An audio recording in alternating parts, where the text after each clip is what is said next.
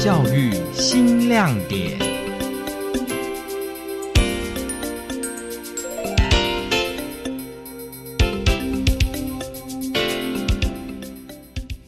我们在这个过程里面，孩子给我们都很多的回馈，让我们觉得这样玩课程、玩教学是一件很有意义、很有价值的一件事情。孩子的回馈是我们很大的一个动力，不是他们成长，我们相对也是跟着在成长。彰化县芳苑乡位于彰化县的西南角，是个偏乡渔村，人口外移、高龄化严重。芳苑国小的学生虽然都住在海边，却曾有超过一半的学生不认识潮间带。听众朋友您好，欢迎收听今天的教育新亮点，我是教育电台彰化分台的林云婷。今天的教育新亮点要带大家认识芳苑国小的校本课程，这套课程全都是由芳苑国小的校长、老师们共同发想，带着学生认识家乡。今年获得了教育部教学卓越金质奖。上课的时候我就问他们，你们班有去过海边的人举手，你猜看看有多少？不到一半。到六年级去过海边的人不到一半，这里离海边才可能不到1公里吧，你竟然连海边都没去过，那时候我就有点吓一跳。彰化县芳苑乡有全台唯一的科田海牛文化，有国际级的泥质潮间带。芳苑国小校长吴伟成6年前来到这里，在道路旁就看到海牛，相当惊奇。我那时候来很讶异，路上竟然有牛，这个在我小时候才有看到。我就问孩子，你们知道芳苑有牛吗？你有看过吗？说有啊。我说牛，这些牛对你来讲是什么感觉，什么意义，他们在做什么的？那孩子跟我说就看到牛就这样子。校长吴伟成讶异学生们与土地是如此的疏远，于是召集校内老师，以在地特色为主题，一起发想在地校本课程，带孩子走出教室，走进社区，亲近潮间带，开始认识芳苑。教导主任陈淑华说，这套课程经历3年才慢慢整理出现在这个系统化的样子。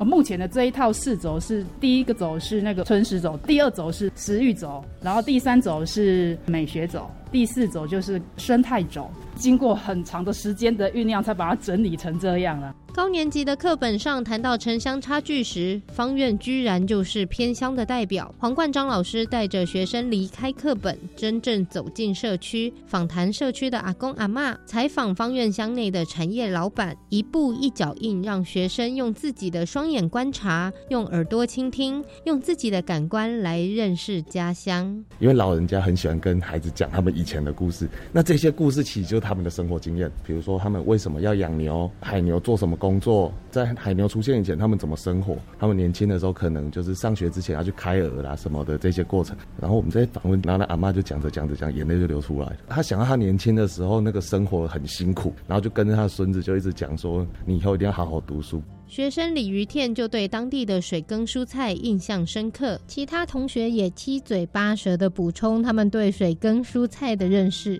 水耕农场种水耕蔬菜的，那一次去采访的时候我才看过。一般都是种在土里面的，水耕蔬菜它是种在水里面的。这里的土算是比较有一点盐分的，就是会让植物不好生活，所以才想出要用循环水让农作物生长。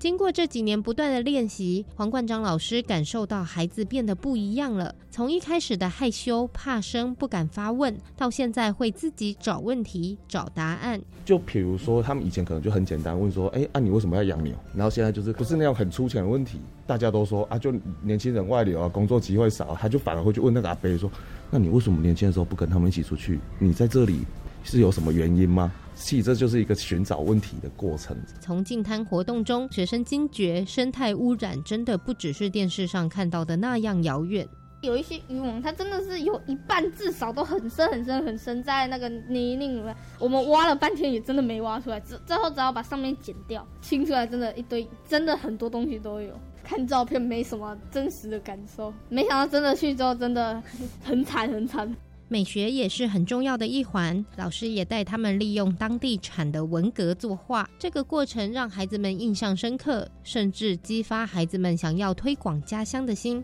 现在学生已经可以轻松说出好几个在地文革的种类名称。教导主任陈淑华对于学生的改变也相当惊讶。我们把潮间带贝类，就是我们自己家乡的物产，拿来做美学的创作。那做完之后，其实有一个小朋友就回馈：老师，我们家乡的物产可以做成这么美，我们想要再更做一幅更大的，我们要让人家知道我们的家乡。我想都没想过，是一个特教的孩子有办法这样子从内心表达他自己的想法。学生林子玉喜欢利用文革创作，和同学一起争取到机会做墙面文革艺术。他认为虽然会有一点挑战，但很好玩。淑华主任带我们上的柯壳画，之前我们有创作过小幅的，可是太小，没办法把所有的想象力全都展现出来，所以老师多给我们一面墙，让我们大家一起去那边创作，贴一些文革啊、还文革，还有一些报班玉螺，还有拉小蛤蟆，反正就是跟我们方院潮间带可以捡到的东西。辛苦是一点点，很好玩。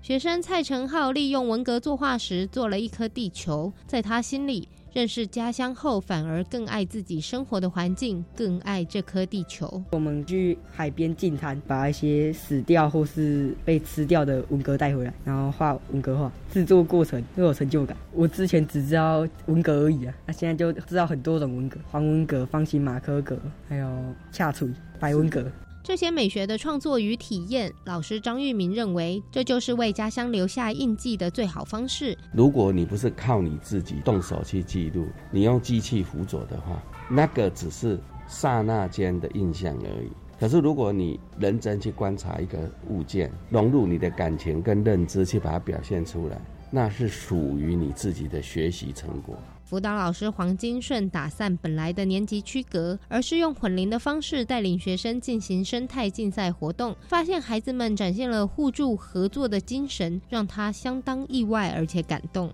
学生就是大地游戏的那个概念，闯关，那认识那些植物。我们使用混龄合作学习，由高年级、中年级跟低年级组成一组。那活动的过程中有发现到，他在校园里面走动的时候，有一些地方会有高低，他并不急着去要把这一些竞赛的速度加快，而是手把手牵着学弟一起走。意外的收获就是孩子竟然他会主动去把学弟照顾得非常好。除了让学生认识家乡特色之外，也带着学生以双语的方式为外国人介绍家乡。学生洪佩珍也特别提到这一点，外国人来我们学校的时候，我们介绍校园给他，就是要先写你要介绍的东西，再拿去给英文老师帮我们翻译。我们当时是一整天的跟外国人互动，我觉得这些课程是一个很宝贵的课程，让我们更加知道我们家乡还有潮间带还有我们学校的一些